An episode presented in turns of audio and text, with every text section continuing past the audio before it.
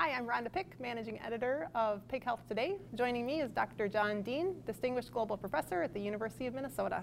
Welcome. Thanks very much for the invitation. Great to have you here. We're going to talk a little bit about uh, technology um, and specifically um, the pork industry has a reputation for embracing technology.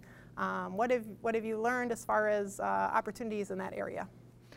It's been a subject for a long time for me. Part of my PhD was actually on the subject, and I, I a few years ago. A few years ago, um, about 30 years ago, and uh, the topic really surrounded some of the classical education uh, on technology adoption in agriculture, emphasizing that for agriculture to keep up with the external demands and, and changing environment, we keep on needing to adopt new technology. And as you say, the pork industry has been a great example of, of a rapidly advancing industry, especially in the, in the United States.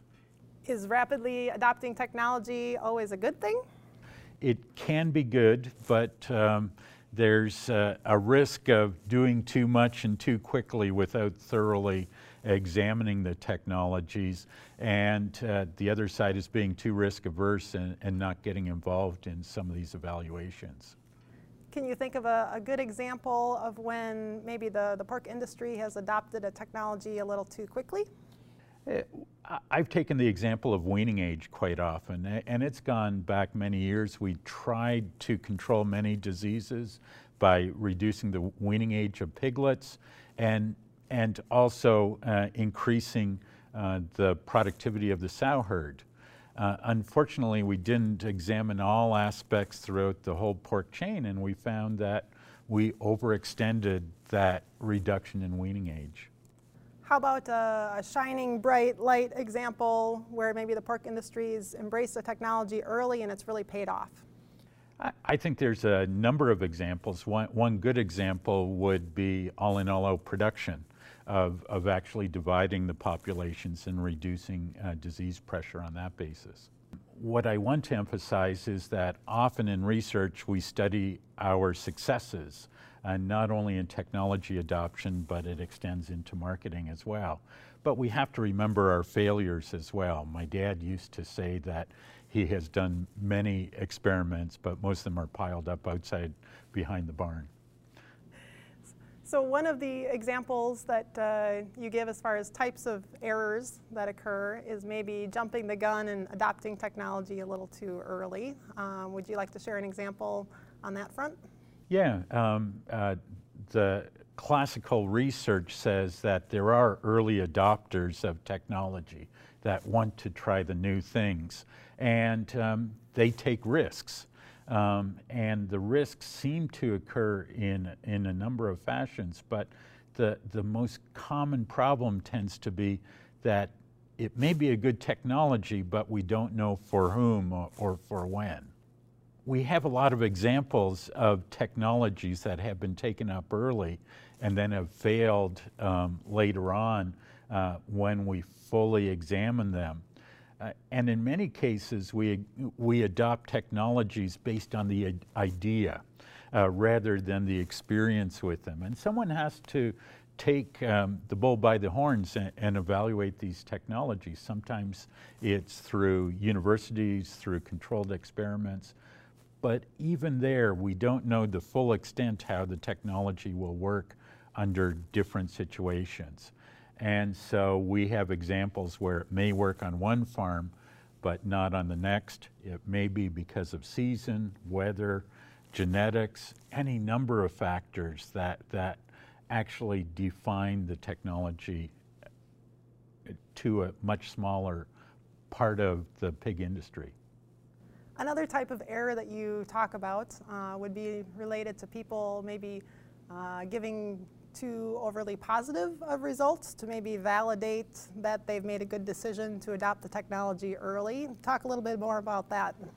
Oh, that, that's an age-old bias, that if we decide to do something, we want to be right. And, and so early adopters tend to finesse technologies to make them work on their farm. And, we also reward people through um, attention, through opportunities to speak on uh, uh, at conferences such as this, if they are um, successful in adopting a new idea. And um, but often those ideas are biased, and it just takes some time and some more critical thinking. Sometimes in terms of um, university projects, we call it blinding, that we don't know what the technology is, but it, it's not always possible for some things such as um, changing weaning age, for instance.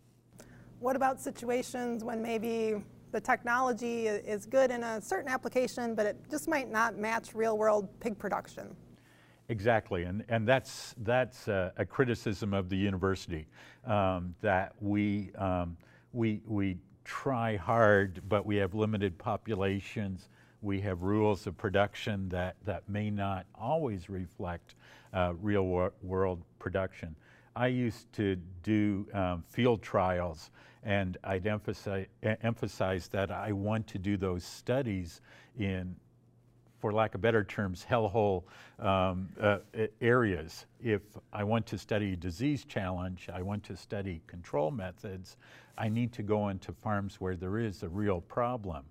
And part of that may be management, part of it may be facilities, and, and we need to work through those areas. But it's not always our experimental facilities that have usually better management that may not evaluate the same situations. Battle tested.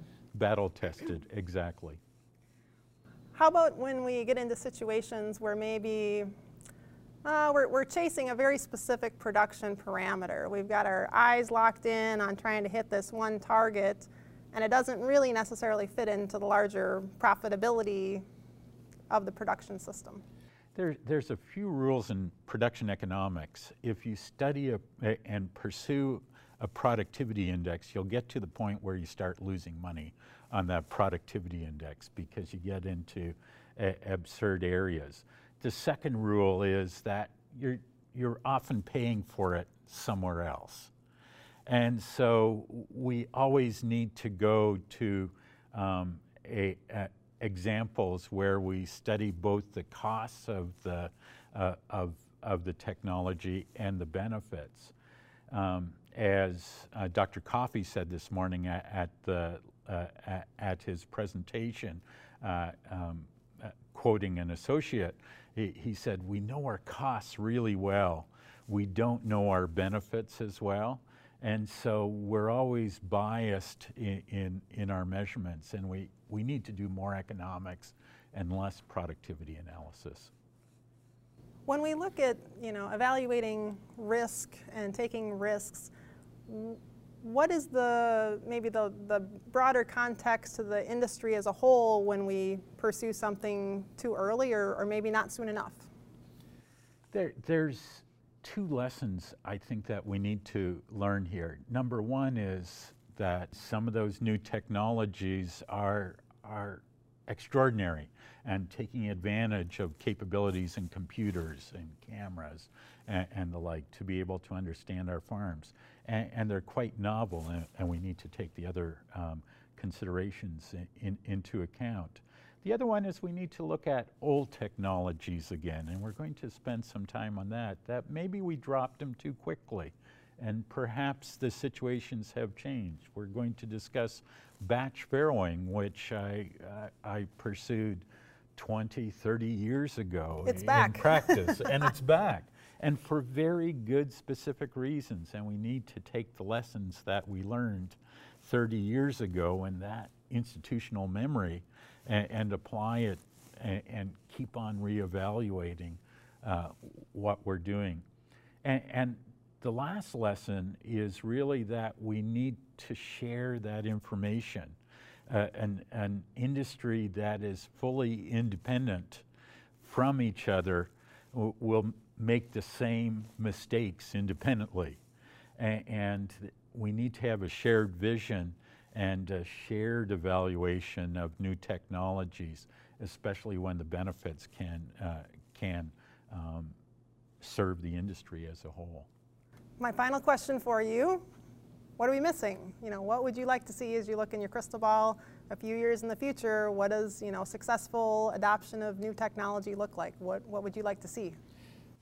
That's a very good question. And, and I, I'd apply three rules. Number one is that it's reported, both the successes and the failures. And, and we spend more time on the failures in adoption to be able to learn, uh, learn from, from each other as well. Number two is we put economics against it, that we understand what the benefits are. And I'm not limiting that to benefits to, to the um, producer, but also including benefits to consumers, to society as a whole, and have a more holistic economic model of benefits and costs than sometimes we, we've done in the past. And number three is that there's a group of innovators, of researchers that keep on feeding the system.